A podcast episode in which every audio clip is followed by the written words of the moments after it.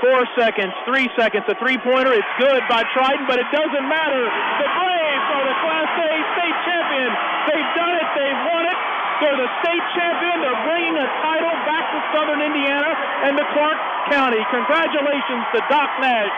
His team finishes atop the heap in Class A basketball in the Hoosier State. They've won it 55 to 50, a goal of their team all season long.